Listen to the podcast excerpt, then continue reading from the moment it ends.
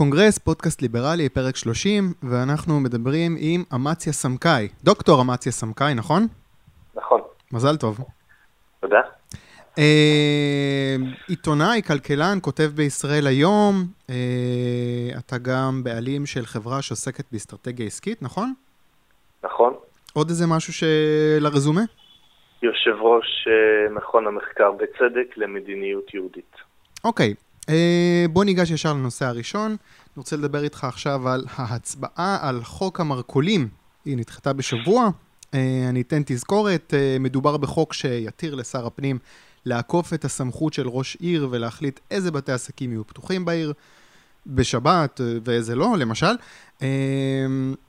פעיל בחופש של כולנו בשם עידן דארץ הזכיר שכל הסיפור הזה בכלל התחיל מהעתירה של בעלי מכולת בתל אביב, שהתלוננו על סופרמרקטים שפתוחים בשבת ומכריחים גם אותם לפתוח בשבת, למרות שהם לא רוצים.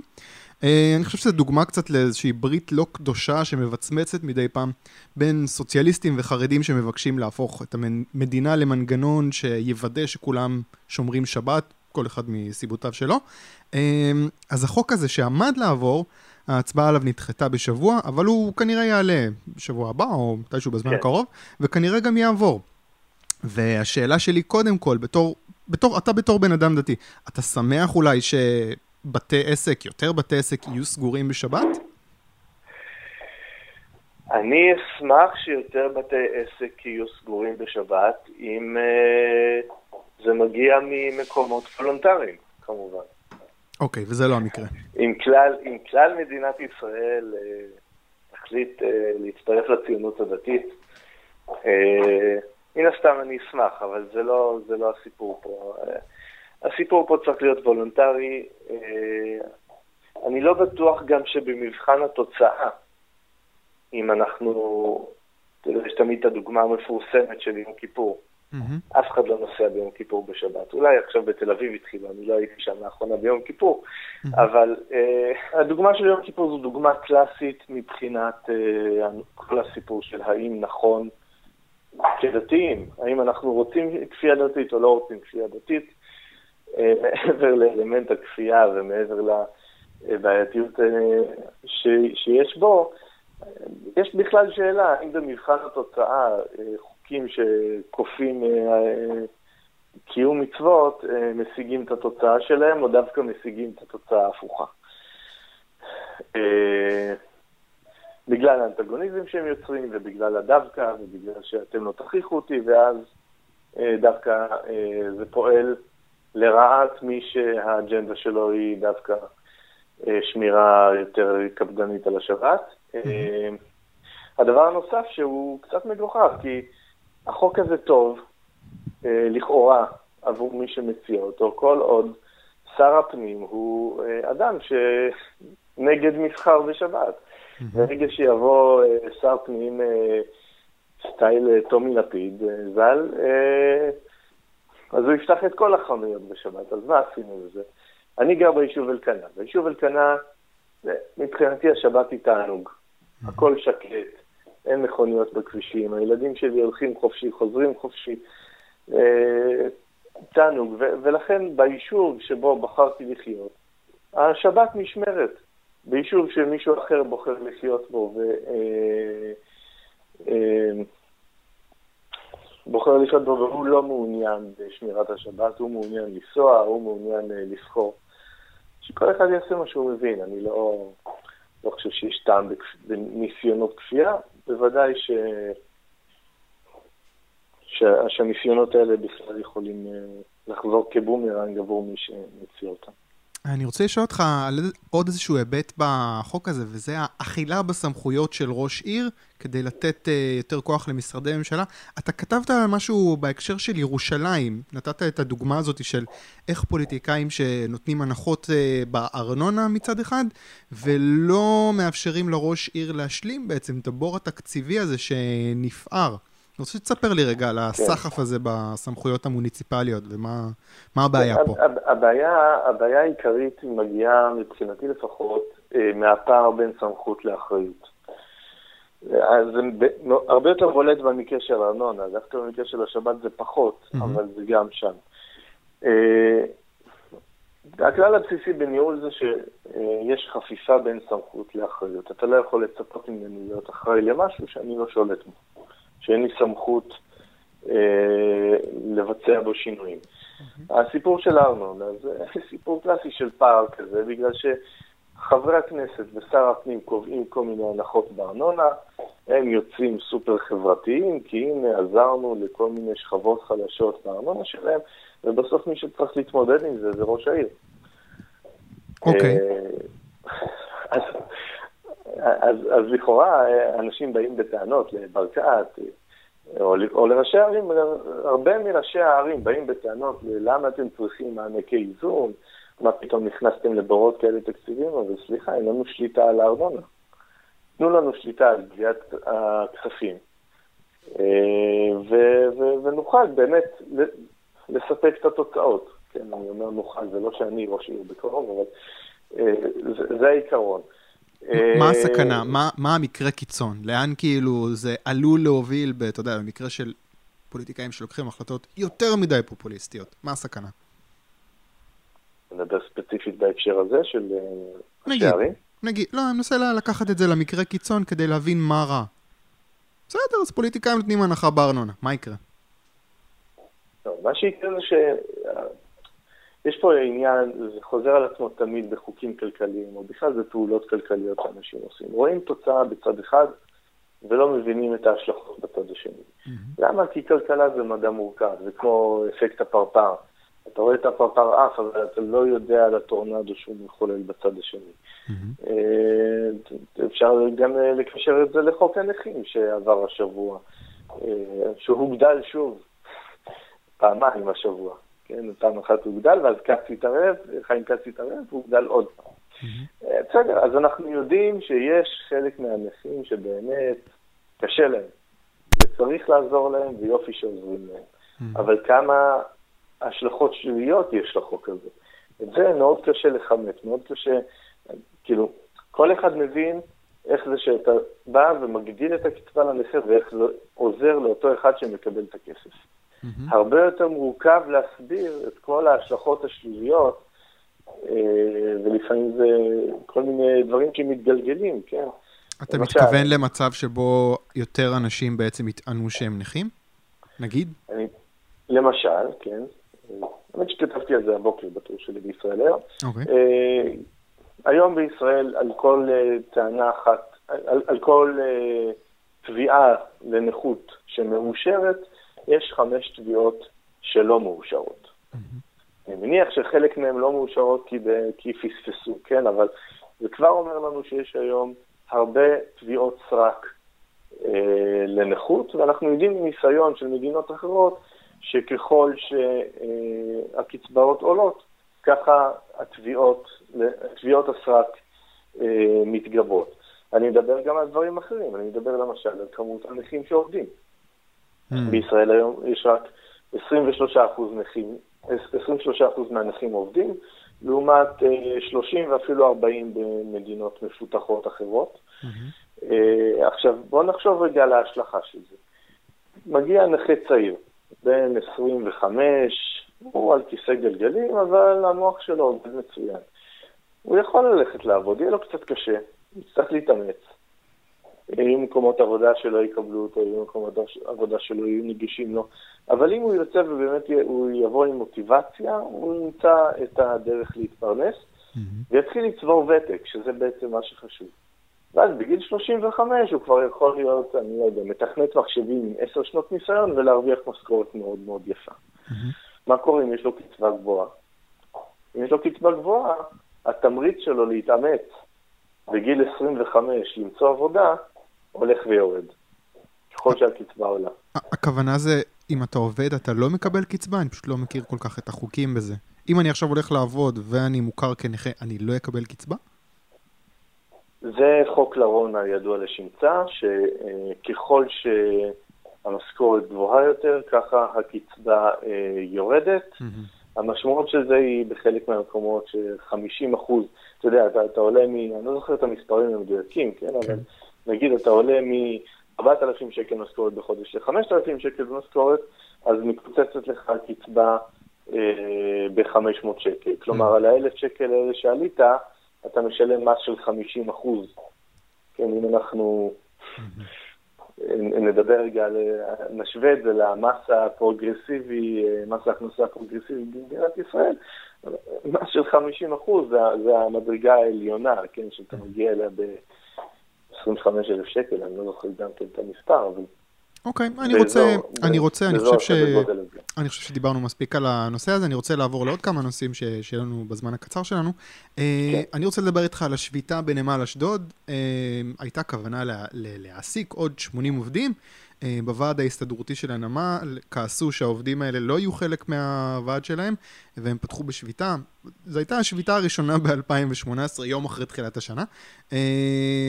בשנה חולפת, ב-2017, יכול להיות שהמודעות לכוח המופרז של ההסתדרות, אולי המודעות לזה קצת התגברה, או שאולי זה עוד פעם, אני מדבר על מודעות שקיימת אולי רק בתוך איזו בועה של כמה מאות אנשים מהקהילה הליברלית הקטנה שיש לנו.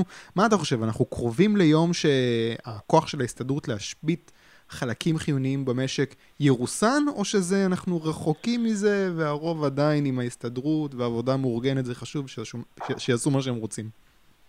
תראה, מתישהו זה יקרה. אז ככל שאנחנו... לא בטוח. כל יום שעובר, אני בטוח. אני בטוח.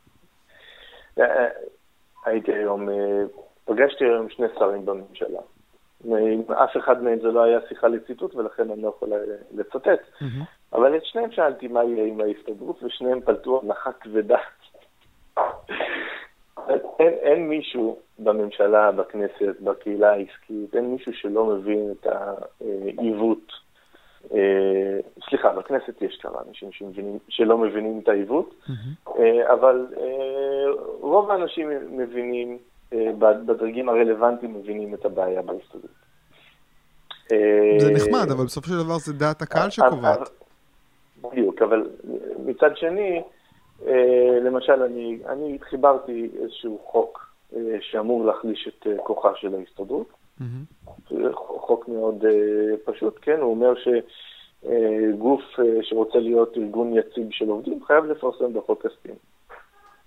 אוקיי. כלומר, אם אתה מחייב אנשים בחוק לשלם דמי חבר, תגיד להם מה עשית עם הכסף.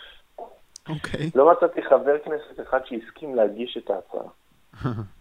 עכשיו, כולם אמרו לי בשיחות סגורות, הצעה מצוינת, נכונה, מתבקשת, אבל עזוב אותנו. זה כמו ללכת עם סימן מטרה על הגב כשאתה מעלה חוק כזה. נכון, נכון. בגלל השליטה של ההסתדרות בפריימריז. בכל מפלגה לפחות שיש בפריימריז, מפחדים שזה יתנקם בהם, וגם במפלגות שהן פריימריז, אני לא יודע למה, אבל... גם שם הם מפחדים. אתה נותן לי אבל רק סיבות להיות פסימי, אתה לא אומר לי איך זה משתנה אם ככה. מה שמשתנה זה, כמו שאמרת, יש איזושהי בועה, אבל היא בועה של הרבה אנשים כמותי וכמוך,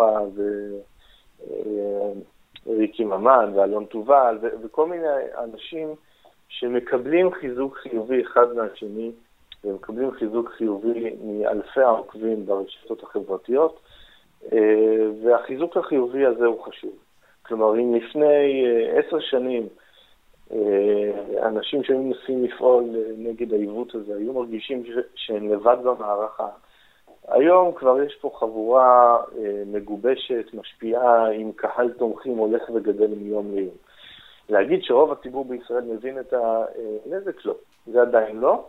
אבל עצם זה שהגרעין הזה מתחזק מיום ליום, זה ממלא אותי באופטימיות. רק אני רוצה לסגור את הפינה הזאת, ודיברת על נזק, אני רוצה רגע שתסביר לי ככה, רק לסבר את האוזן קצת, בעצם מה רע ביום שביתה בנמל? מה קרה? יום אחד שביתה בנמל, מה הנזק? אני לא זוכר כרגע את המספרים, אני חושב שהם דיברו על בין, אני פעם קראתי את הערכות, ודיברו על בין 40 מיליון ל-600 מיליון שקל נזק מיום אחד של שביתה בנמלים. מי סופג את הנזק הזה? בסופו של דבר זה מתגלגל לכולנו. בשביתות הגדולות של 2004, קרה סיפור עצוב, כן, היה מצחיק אם הוא לא היה עצוב, זה שהשביתות היו בקיץ, ותיקי מודן הזמינו משלוח מאוד גדול של תיקים לקראת שנת הלימודים החדשה. רק שהתיקים הגיעו אחרי ששנת הלימודים התחילה, בגלל השביתות בנמל.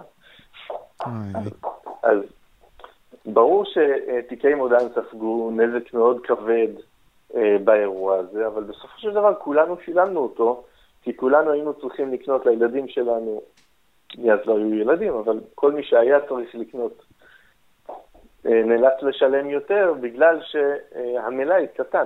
אני גם חושב לא רק על הצרכנים, אני בטוח שיש עסקים שמחכים לסחורה, וחלק מהם פשוט נסגרים.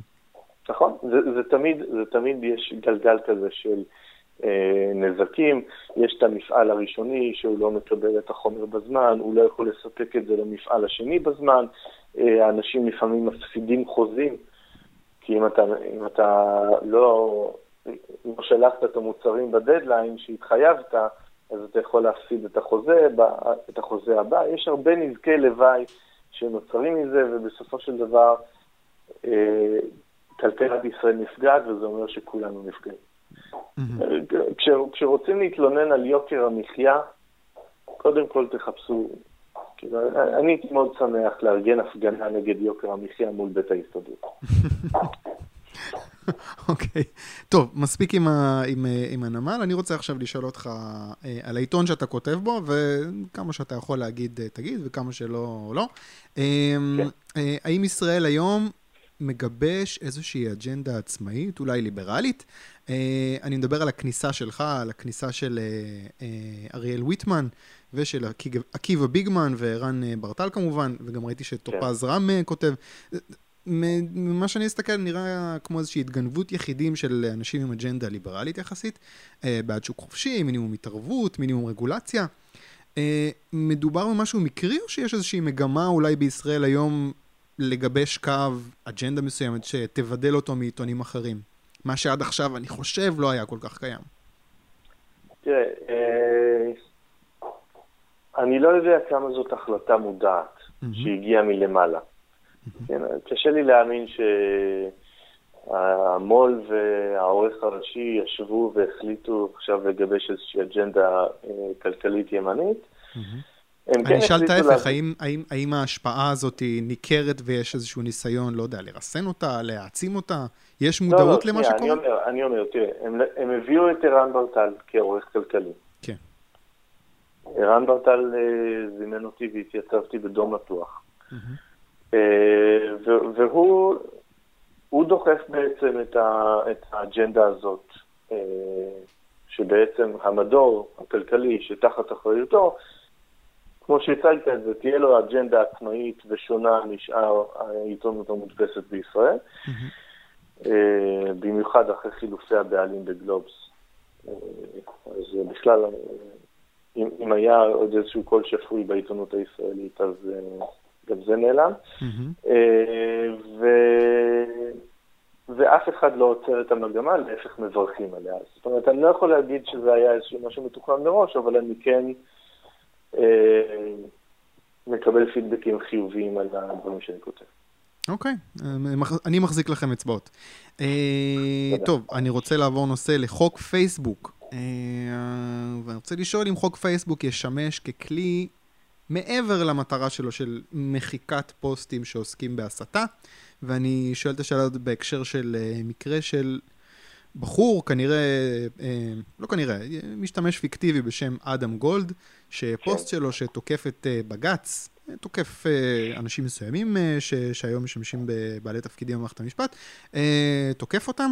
הפוסט הזה הוא הוסר, והוא אחרי זה הוחזר, אחרי התערבות של אמיר אוחנה, שהוא עדכן, שהוא דיבר עם פייסבוק במרכאות, והם הסירו את החסימה הזאת, גם של הפוסט, גם של המשתמש. מצד אחד, אחלה, תודה רבה אמיר אוחנה. מצד שני, אני שם לב שיש פה איזושהי מציאות חדשה כזאת, ששנים מטפטפים לנו על הצורך הזה לרסן את הדיונים המסיתים והמתלהמים בפייסבוק, אבל אם פסיקת בית המשפט שמחייב את פייסבוק להחזיר את סטטוסים מצייצים, אני חושב שבפייסבוק הבינו ומיישרים קו עם המגמה החדשה הזאת של מציאות שבה משרד המשפטים מגן אלינו פתאום לא מהסתה, הוא זה שפנה אני חושב לפייסבוק וביקש מהם להסיר את הפוסט הזה, והנה החוקים האלה והמגמה הזאת לא מגינה עלינו מהסתה, אלא מרעיונות מסוכנים במרכאות של אדם גולד שמעלה נגד בכירים במערכת המשפט. ואם יש לי מזל, אז אמיר אוחנה ידבר עם מישהו, ואם אין לי, אז לא ישמעו אותי, הושתקתי. אז אני רוצה לדבר רגע על החוק הזה, על המגמה הזאת של לשמור עלינו. אני רק רוצה... זה קונספירציה קצת, כן? אוקיי. זה לגיטימי לחשוב את זה, אני לא אומר שזה בהכרח כן נכון או בהכרח לא נכון, אבל זה לא איזושהי עובדה מוכחת שמשרד המשפטים פנה לפייסבוק בטענה להסיר. אוקיי. הפרופיל של אדם גולד הוא פרופיל פיקטיבי, ולפייסבוק יש מדיניות של הסרת פרופילים פיקטיביים שהיא לא התחילה היום, בוודאי כשמישהו מתלונן עליהם, יכול להיות שסתם גולשים אנונימיים הגישו תלונה נגד הפרופיל, ופייסבוק החליט למחוק. אוקיי, אז אם כך כל... שנייה, אני יכול להגיד לך שאני נתקלתי, בגלל שאני פעיל במקומות האלה, אז ראיתי התארגנויות יזומות לחסימה של פרופילים ולהסרה של פרופילים, בדרך כלל על ידי פעילי שמאל או פעילים אחרים שממומנים על ידי הקרן החדשה ואחרים, כל מיני ארגונים כאלה. פשוט התארגנות כזאת של, טוב, עכשיו כולם מדווחים על הבחור הזה והזה, והנה, והצליח פייסבוק הסירו אותו. זה מה שקרה במקרה הזה? אני לא יודע. אוקיי. אני לא יודע, אבל ראיתי את זה קורה לא מעט פעמים, גם לפרופילים לא פיקטיביים. אז בוודאי, לאור המדיניות של פייסבוק, לאחרונה למחוק הרבה פרופילים פיקטיביים, זה ההסבר היותר סביר בעיניי. הבנתי, אז יותר מאשר לפחד מאיזה חוק פייסבוק ובאמת אולי קצת קונספירציה של משרד המשפטים עכשיו יקבע מה הדעות הנכונות, אתה אומר זה בכלל פייסבוק יחליטו את זה, לא צריך את משרד המשפטים פה. פייסבוק מחליטים את זה, פייסבוק אם כתבת קושי אז הם יכולים לחסום אותך אפילו אם התכוונת לשיר קושי כלב קט או הוגה קושית, או סתם ציטטת את משה רבן, את אהרון ומרים שמדברים על אודות האישה הקושית שמשה לקח.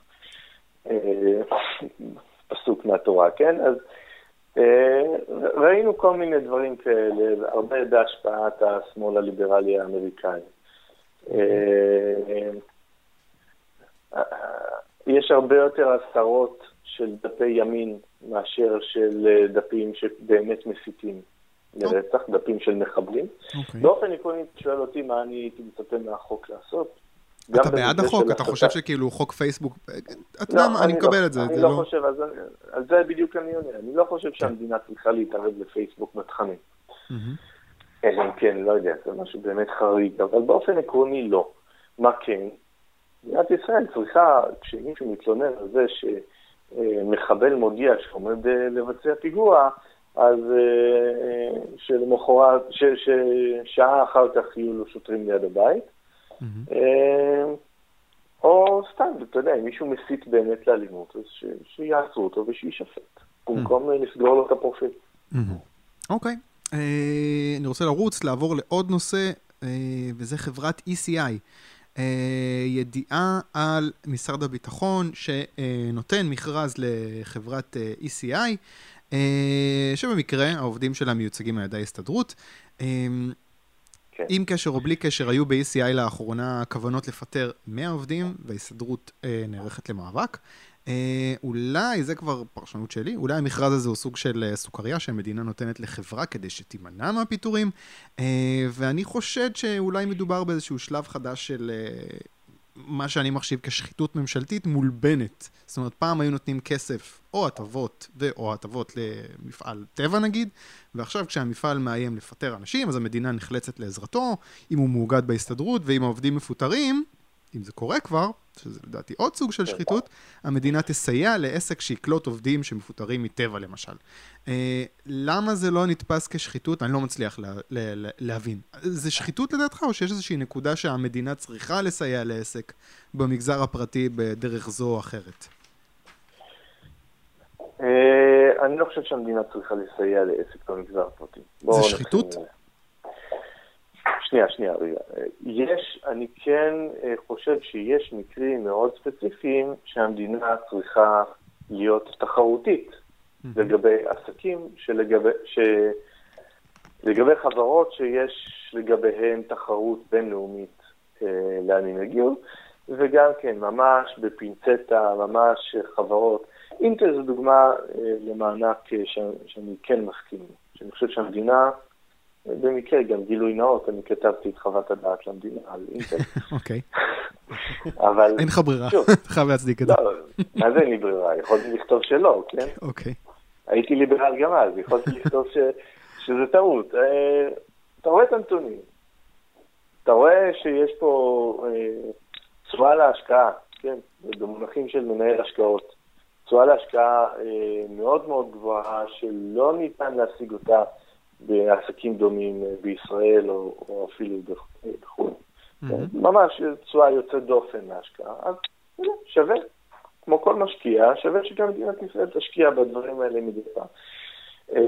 חוק עידוד השקעות הון הכללי, הייתה לי שיחה זה עם שר הכלכלה, לדעתי הוא טעות, לבוא לקבוע קריטריון של אוקיי, 25% ייצוא, ואז אנחנו ניתן לכם מענק, לא, זה...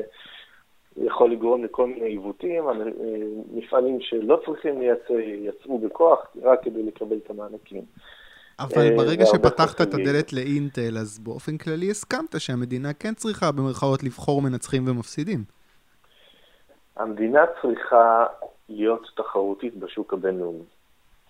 אם אתה שואל אותי, מבחינתי שהמדינה תוציא את מס החברות על אפס, ואז... כל העסקים הטובים יבואו למדינת ישראל, ולא הפלטה אף עסק לטובה. עכשיו, במציאות שזה לא קורה, ויש תחרות על אינטל בינלאומית, האם אנחנו רוצים את אינטל פה או לא, כן, אנחנו רוצים את אינטל.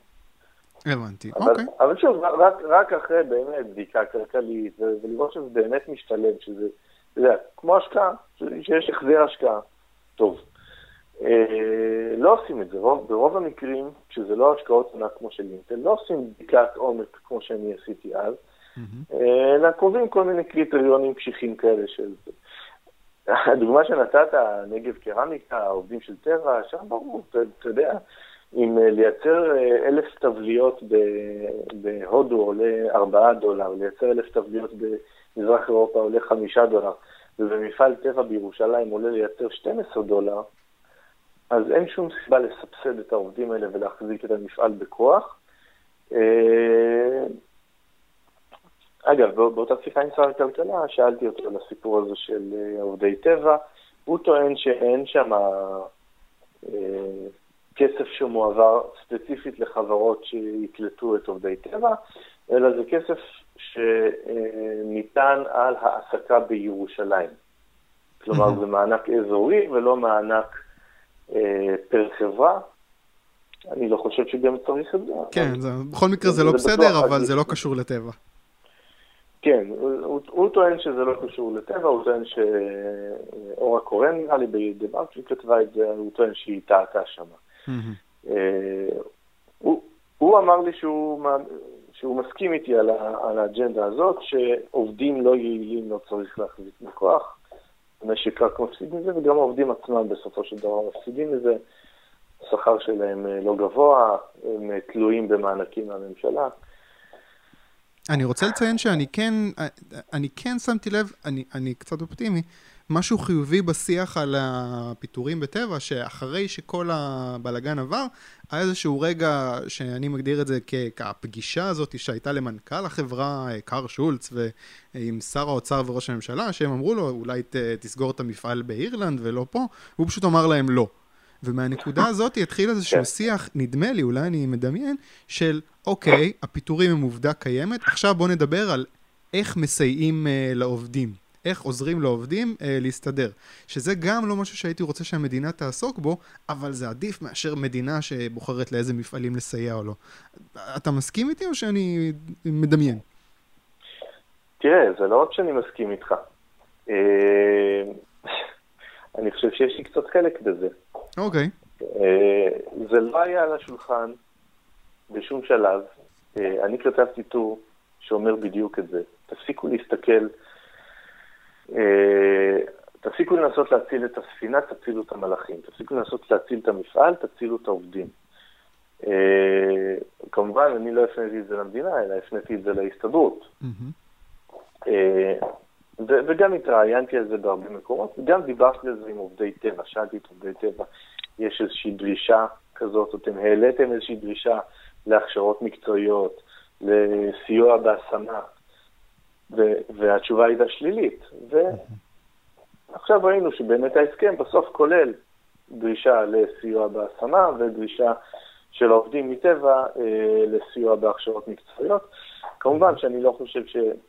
יש מקום לדרישה של העובדים מטבע, זה יכול לבוא מטבע כהצעה וולונטרית, אבל כמו שאני הגדרתי, זה אמור להיות התפקיד של ההסתדרות. כלומר, ארגון עובדים נורמליים. עכשיו, היית מבקש ממני להקים ארגון עובדים, ושואל אותי מה התפקיד שלו צריך להיות. התפקיד שלו צריך להיות כמו מין חברת ביטוח העסקה כזאת לעובדים. אתם משלמים אלפי שקלים בשנה, העובדים של טבע שילמו אלפי שקלים להסתדרות בשנה, מה התמורה שהם קיבלו לכסף? שיעזרו להם להעביר צמיגים? איזה תמורה זאת בדיוק? זה רק חסם ההעסקה, אנשים יפחדו לפתוח פה מפעלים, אם יראו שכשמנסים לפטר, אז זאת התוצאה. אבל אם ההסתדרות הייתה מזהה מראש, שיש פה איזשהו קשת, שאת הפער הזה בין כמה עולה לייצר תפגיות בהודו, לכמה עולה לייצר תפגיות בישראל, הם היו מזהים מראש ואומרים, אוקיי, זה עניין של זמן עד שהעובדים האלה יצטרכו למצוא עבודה חדשה, אז בואו נסייע להם בהכשרה, בואו נכין אותם מראש. בעיניי זה התפקיד של ההסתדרות. אתה יודע מה, כך דוגמה יותר קונקרטית? מפעל אדום אדום. מפעל אדום אדום ב-2016 קיבל ידיעה שהוא לא אהב, שאומר שמדינת ישראל תפחית את המכסים על יבוא של בשר טרי. כן? ומיד זעקות שבר, זה יהיה הסוף של עובדי אדום אדום, 200 איש יזרקו לרחוב, וההסתדרות חסמה את רחובות בית שאן. למה?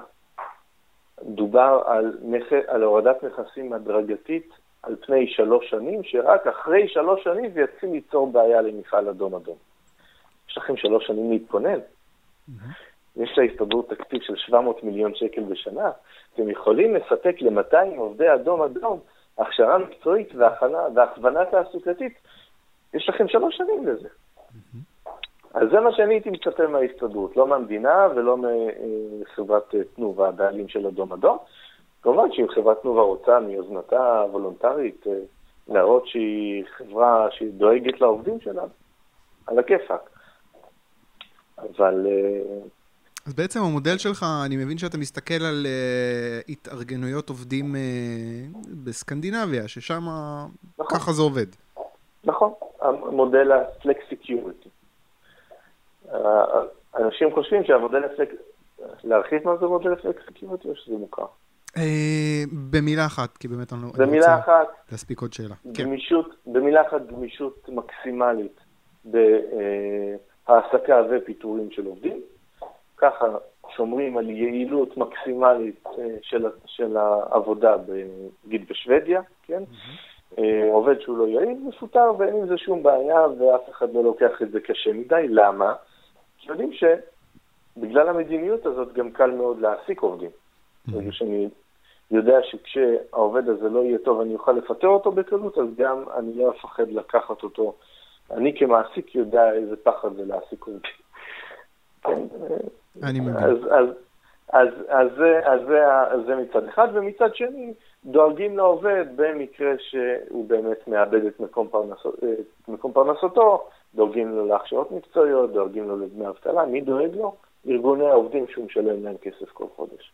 אוקיי, אני מצטרף לתקווה הזאת שיום אחד ההסתדרות תתפקד ככה. בינתיים אני רוצה לשאול דווקא על תחום אחר שהיא נכנסת אליו, וזה ייצוג עובדים בהייטק, הקטר של המשק הישראלי. אני חושב בינתיים עושה רושם, כמישהו שמסתכל מהצד, שהיא משיגה דריסת רגל רק בחברות שנמצאות בקשיים, זה באופן כללי וגם בהייטק. או להפך. או להפך, או שהם גורמים. אז נכנסו לקשיים.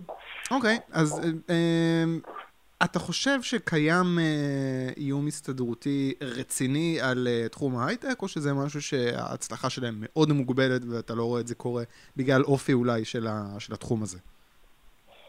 זה מדהיג אותך? כן, אני חושב שבאמת בגלל שבהייטק יש הרבה יותר העסקה באחוזים אישיים, וגם לאנשים הרבה יותר מודעים לסכנות האפשריות מהתארגנות כזאת, אז הם משיגים פחות דריסות רגל, ועדיין זה מדאיג. החוק הזה שמאפשר לשליש מהעובדים לכפות את דעתם על השני שליש האחרים, הוא חוק הרסני לכלכלת מדינת ישראל, ואם באמת הם יצליחו למצוא איזה מודל ולהשתלט על חברות שהן לא ECI, אלא חברות באמת בחזית ההייטק הישראלית. זהו, אני אשאל את עצמי כמה חוקים מהיום שאתה רואה כזה פוסט של ההסתדרות, שבחדר שם עם הבורקס על השולחן, לוחצים ידיים, הצלחנו לארגן את העובדים בלא יודע, צ'ק פוינט. מסוכן, לא פשוט. אני כן רואה בזה איום, אני כן חושב שזה איום, אני חושב שזה איום יחסית חלש, כן? הסבירות שלו להתממש היא לא הכי גבוהה בעולם, אבל זה עדיין איום שצריך להיזהר, אני לא יודע לקחת אותו בחשבון. אוקיי, אני רוצה לשאול אותך עכשיו עוד משהו אחד, לא מה ששלחתי לך לפני, זה משהו שנתקלתי בו היום אחר הצהריים, וזה כל הרחש בחש הזה סביב ערוץ 20, יש עכשיו איזשהו מרוץ לנסות לעשות חקיקה שתאפשר לערוץ 20 בעצם להסיר מעליו את העול הרגולטורי ולשדר חדשות, אבל אני ראיתי פשוט איזשהו ציוץ של נתי טוקר, שאומר שבשביל מהלך של דה-רגולציה, יש די הרבה טבלאות וחוקים. הוא ניסה להגיד בעצם שבגלל שמנסים לעשות את זה כל כך מהר, ובגלל שיש פה סבך רגולציה כל כך גדול, אז יש איזשהו עניין כזה של מנסים לעשות את זה מהר, וזה יוצר מצבים אבסורדים וכל מיני דברים שעלולים לגרום יותר נזק מאשר תועלת, וזה כן הזכיר לי כאילו איזה מצב כזה שברגע שיש איזשהו תחום שנמצא תחת עול רגולציה כל כך הרבה שנים, אני כן רוצה שהתחום הזה ישתחרר מרגולציה, אבל לפעמים אם מנתקים הכל בבת אחת, זה יכול לגרום הרבה נזק, וזה משהו שעדיף להימנע ממנו. איך אתה רואה את זה? אתה אומר שכאילו נגיד תחום של התקשורת צריך לבטל במכה אחת את כל הרגולציה ושיסתדרו איך שיסתדרו, או שבאמת צריך לעשות פה איזה משהו יותר הדרגתי, למרות הפיתוי שחלון ההזדמנויות שערוץ 20 מספק יכול לתת. איך אתה רואה את זה? אני לא יודע על איזו רגולציה נתי טוקר מדבר. הבנתי. אני יודע, החסם העיקרי בפני כל הערוצים, לא רק ערוץ 20, זה דרישות התוכן. מדברים על דרישות תוכן כדי להיות ערוץ מסחרי, מדברים על דרישות תוכן של עשרות ומאות אפילו, של מיליונים של שקלים בשנה, אוקיי, בוא תמצא לי את כמות הגופים שמסוגלים לעמוד בזה, לא, אני אגיד את זה אחרת, אין מספיק צופים בישראל כדי לספק רייטינג לערוצים האלה, כדי שיהיה להם מספיק כסף מפרסומות, כדי לממן את התוכן הזה שהרשות דורשת. ולכן כמודל כלכלי, זה מודל כלכלי לא יעיל. אם אנחנו רוצים באמת מגוון דעות ומגוון תכנים, ויש כלל ביהדות, דיברנו על זה שאני גם יושב ראש בצדק, יש כלל ביהדות, קנאת סופרים תרבה חוכמה. קנאת סופרים תרבה חוכמה, כלומר, תחרות בתחום הדעות, בתחום הידע והלימוד תורה, אבל גם ידע אחר, מבחינת הגישה היהודית זה תחרות עד הסוף. גם אם זה יבוא על חשבון מישהו, גם אם זה יבוא על חשבון פרנסה של מישהו, הדוגמה שם בגמרא מדברת על שני מלמדי תינוקות, שאחד מהם עלול לאבד את הפרנסה שלו בגלל תחרות קשה מדי בתחום החינוך. לא. קנאת סופרים תרבה חוכמה, ולכן לא מתפשרים על נושא התחרות בעניין של דעות וידע, ולדעתי זו דוגמה קלאסית לשוק התקשורת. כל החסרים האלה, כל הדרישות תוכן, שלפי דרישות תוכן האלה, ארץ נהדרת וסוגה עילית. כן. כן. זה אבסורד בעיניי, ואני חושב שברגע שיורידו את זה, אם יש רגולציה אחרת שנתי טוקר חושש ממנה. לא, אני חושב שהוויכוח, מה שההתלבטות שלי זה לא בנוגע למה, אלא באיך. זאת אומרת, לעשות את זה עכשיו במכה לשחרר, או שאיזשהו הליך הדרגתי שהחובות מופחתים משנה לשנה, אני יודע, אני יכול לחשוב כאילו ככה מהראש, יש איזשהו גוף שהתחייב בפני חברת הפקה מסוימת, שהוא ייתן לו ככה וככה תכנים, ופתאום כאילו הקרקע נשמדת תחת לרגליים שלו, הוא כאילו התחייב למשהו שהוא בכלל לא צריך לספק בשנים הקרובות, וכאילו הוא מפסיד כסף על משהו שהוא חשב, אתה מבין מה אני אומר? כן, כן, אני מבין מה שאתה אומר, אני גם חושב שאתה צודק, ספציפית, מבחינתי, אני אגיד לך אפילו יותר מזה, מבחינתי, תעשה את זה מיד ותפתה את הגופים האלה, המבקים האפשריים, כמו סיפור אובר ורישיונות המונית. ברור שברגע שאתה מכניס את אובר, אז זה לא הוגן כלפי בעלי מוניות ששילמו במיטב כספם כדי לקבל את רישיון המונית. סכומים מאוד גדולים של כסף, וברור שהמדינה חייבת לפצות אותם. בעיניי אין פה שאלה בכלל. אתה משנה את חוקי המשחק, אז תשלם עליהם. משנים את חוקי המשחק כלפי ערוצי הטלוויזיה המסחריים, שבינתיים השקיעו בתוכן ובנו לעצמם כל מיני דברים, ועכשיו פתאום הם לא צריכים את זה. תפצה אותם על מה שהם השקיעו עד עכשיו. במדינת ישראל יש כיסים מספיק עמוקים בשביל דברים כאלה. כן? אני לא מאלה שמחלקים את הכיסים העמוקים של מדינת ישראל לכל דורש, אבל בעיניי הסיפור הזה של חופש הביטוי בעצם, כי בסופו של דבר המגבלות התקציביות האלה הן מגבלות על חופש הביטוי.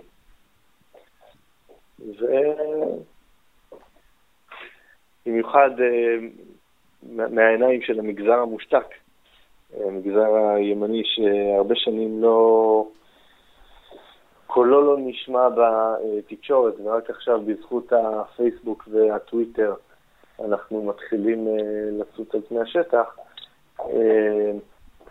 אני חושב שזה קריטי שיהיה חופש ביטוי אמיתי במדינת ישראל. אני רוצה דבר אחרון, המלצת תרבות, איזשהו ספר או סרט או פודקאסט או תערוכה או איזשהו אירוע שאתה רוצה להמליץ עליו. במקרה שלא הכנת, אני אתן לך דקה לחשוב, אני אתחיל עם ההמלצה שלי. עלתה השבוע עונה חדשה של הסדרה בלק מירור, מראה שחורה. הרבה אנשים אומרים שהיא מעבר לשיא שלה, שהיה מתישהו בעונה השנייה.